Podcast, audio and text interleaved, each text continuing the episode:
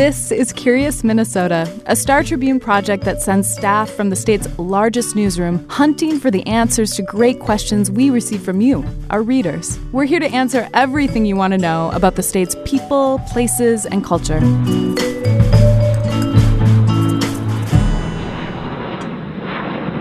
Welcome to Curious Minnesota. I'm your host, Eric Roper, and we are here today at MSP Airport at the aircraft viewing area, which is a parking lot that's kind of in the middle of the runways here at the airport, and you could see planes taking off and landing. This is what we're talking about today is MSP Airport, which is actually one of the oldest airports in the country, and it has a very interesting history. Many of us are probably familiar with what it looks like today, but it's hard to imagine that over 100 years ago, this was actually a racetrack that ended up becoming our airport airport. And we're going to be talking today with Janet Moore, who's an expert in this airport. She covers transportation for the Star Tribune and who unpacked the history of MSP Airport for us from Speedway Field to Wold Chamberlain Field to what we know today as an international aviation hub. How did this place evolve?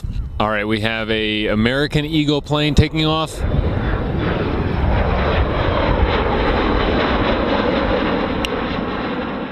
Okay, we're back in the studio. Before our interview with Janet, let's hear from Dave Campbell, who asked us this great question. I contacted Curious Minnesota because being born and raised in Bloomington, Minnesota, and being around the airport continuously, I wondered what happened to the old airport that they had prior to expansion and building the new one, and also what part of the present airport was the expansion in the 60s when they closed the old airport. It was just curious as to how that all evolved and how the airport grew. Well, Janet, thanks so much for joining us today. So, MSP Airport, now we know it as this real international hub. You know, a lot of us might be familiar with it, flying in and out. And it's actually one of the oldest airports in the country, and it has a whole history that is very foreign to us now as far as modern air travel. So, before there was MSP Airport there, what did this area look like? There was a huge tract of land, and there was not much there. Okay when does this all begin? I mean, before it's an airport, what is the initial development on that site? Well, the site was originally home to something called the Twin City Motor Speedway, which was a two mile racetrack built in 1915 by some kind of unique people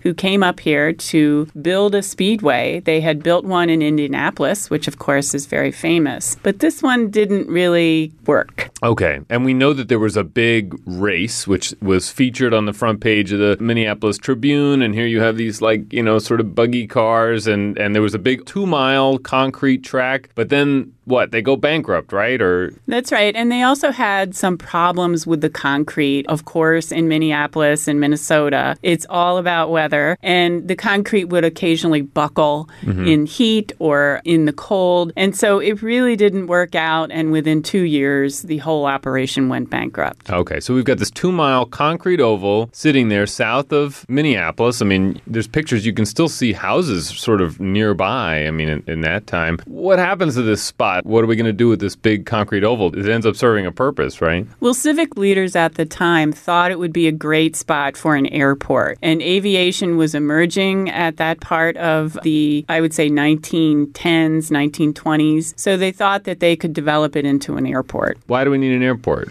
Mostly for airmail. Airmail was a prime reason why airports developed here and everywhere else in the country. Okay. The idea being that we would put it all on the uh, airplane and we could have same day or I don't know what would.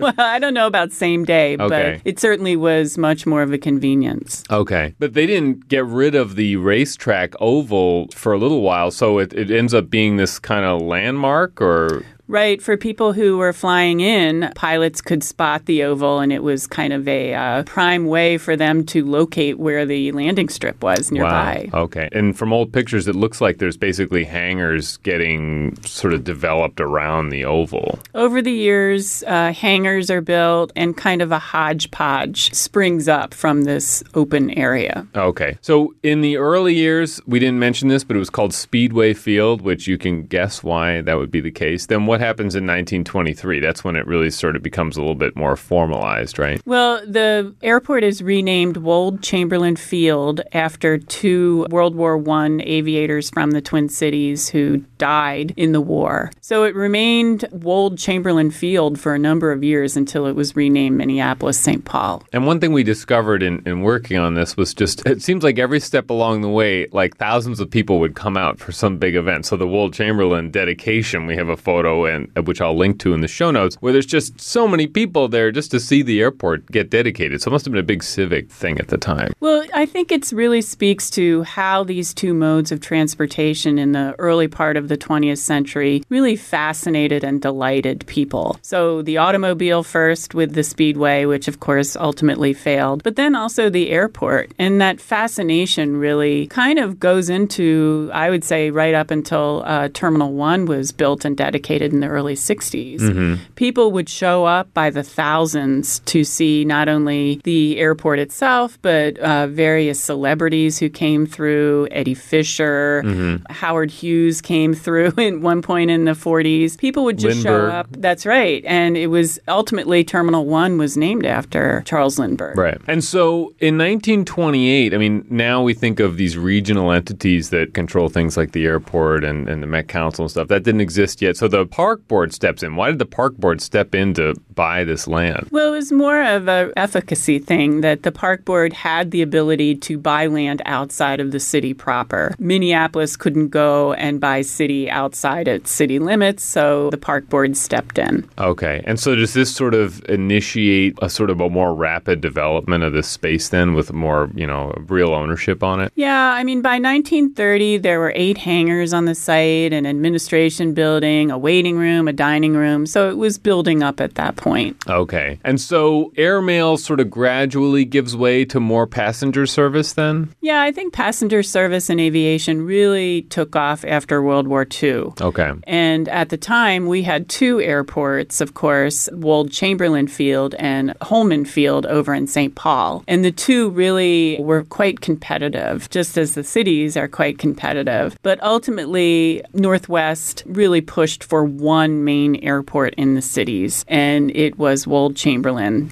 Okay. And you mentioned Northwest there, so let's let's have a little history because Northwest Airlines history is very much sort of dovetails with the history of the airport. So how did North because Northwest started what doing airmail then? Right, and eventually kind of morphed its business model into passenger service. It was founded in 1926, and it really shaped air service in the Twin Cities for many decades after that. Mm-hmm. And then, of course, Northwest was purchased by Delta Airlines in 2008, and it was, I think, a real a loss for the cities not having Northwest based here. Mm-hmm. But having said that, the airport in 2019 served about 40 million people, and most of it was through Delta and its partners. Mm-hmm. So then we move uh, sort of forward here. Northwest, you know, they become a big deal. They do international flights, right? I mean, that sort of does that start to change things around the airport? Yeah, Northwest really pioneered scheduled commercial service to Asia. So establishing in the 1940s hubs in Tokyo, Seoul, Shanghai, and Manila, operating on a 50 passenger Douglas DC 4. Mm-hmm. So before we talk about the next iteration of the airport, let's get to the question Is anything left of this Wold Chamberlain Airport days? Are there remnants around that we could see? No. the racetrack's definitely gone. We know the that. The racetrack is gone, and in the early aughts, the remaining buildings of the old Wold Chamberlain Airport were demolished for airfield improvements. And those would be like the administration building and, and some other things like that. Right. Right. Okay.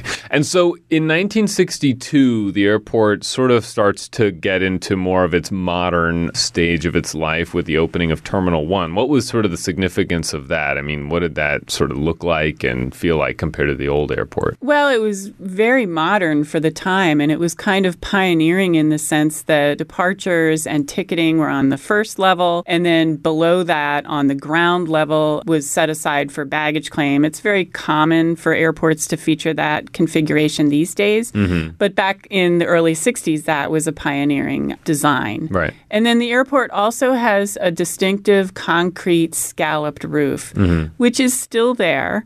It's hard to see because the airport is still a hodgepodge of all sorts of buildings. And of course, there's Terminal 2 as well. Right. But there are parts of Terminal 1 that remain today. The footprint is basically there. Concourses E and F are part of the original footprint. And of course, the ticketing lobby and baggage claim. Right. I mean, just looking at the images of it, you get the impression that while it may have been a hodgepodge of buildings, it was not like the hodgepodge of the Wold Chamberlain days where we were sort of plopping hangars, you know, all along this area, right? I mean, this was a one sort of functional space that looks like what we would consider an airport today. And it had this distinctive folded, you said scalloped, sort of this folded roof. Sawtooth roof. yeah. Sawtooth roof. Okay. And so, is any of that still around? If you're in the airport, what would be? Is there anything you might be able to notice if you were looking for old elements? Not from inside, no. And, you know, it's even going to get less obvious now that the airport is going through a $1.6 billion overhaul and they're mm-hmm. pushing out the front portion of the airport, the original Terminal one mm-hmm. formerly known as the Lindbergh Terminal, mm-hmm. but they're pushing it out to expand the space within the ticketing lobby. Can you see that old roof anywhere? You can, yeah. It's hard to see, but you know, most people aren't really looking for the original roof when they go to the airport. They just want to be dropped off or picked mm-hmm. up. Well, curious Minnesota readers are they will be looking.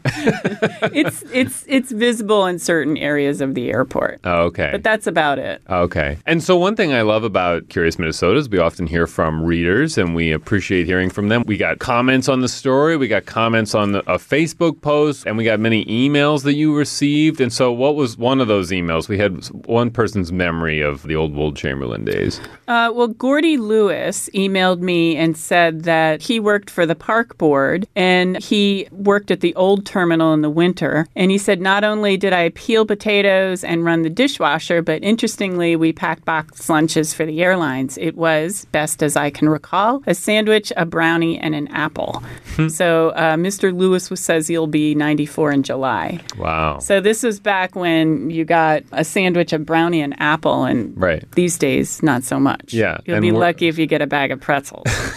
and working at the air, uh, working at the park board didn't mean you know lifeguard, or maybe it did mean lifeguarding and uh, doing other things, but it also meant maybe peeling potatoes. That's at, right. uh, Gordy was peeling potatoes and not lifeguarding. So obviously, the park board does not own the airport today. Who owns it now, and when did that all happen? Well, MSP is now owned and operated by the Metropolitan Airports Commission, and they took over in 1944. Mm-hmm. And that's when there was a big push by Northwest and others to have just one major airports serving the Twin Cities. Right. Okay. And so we'd be remiss if we talked about this whole thing and didn't mention this star-studded cast of Hollywood characters that came around in the late 1960s to film the movie Airport, which I have not seen but will see because how can I not watch this uh, iconic Twin Cities uh, location movie? So tell us a little bit about why. How did the movie Airport end up there? Well, it was really the first in the 1970s genre of disaster films. And as you mentioned, it had a big cast with big names, including Dean Martin, Burt Lancaster, Jacqueline Bisset. And the plot line included an airport manager, mm-hmm. played by Burt Lancaster, trying to keep a fictional Chicago area airport open during a snowstorm. So they filmed it here, hoping that the weather would comply. Mm-hmm. Well, the weather didn't comply, and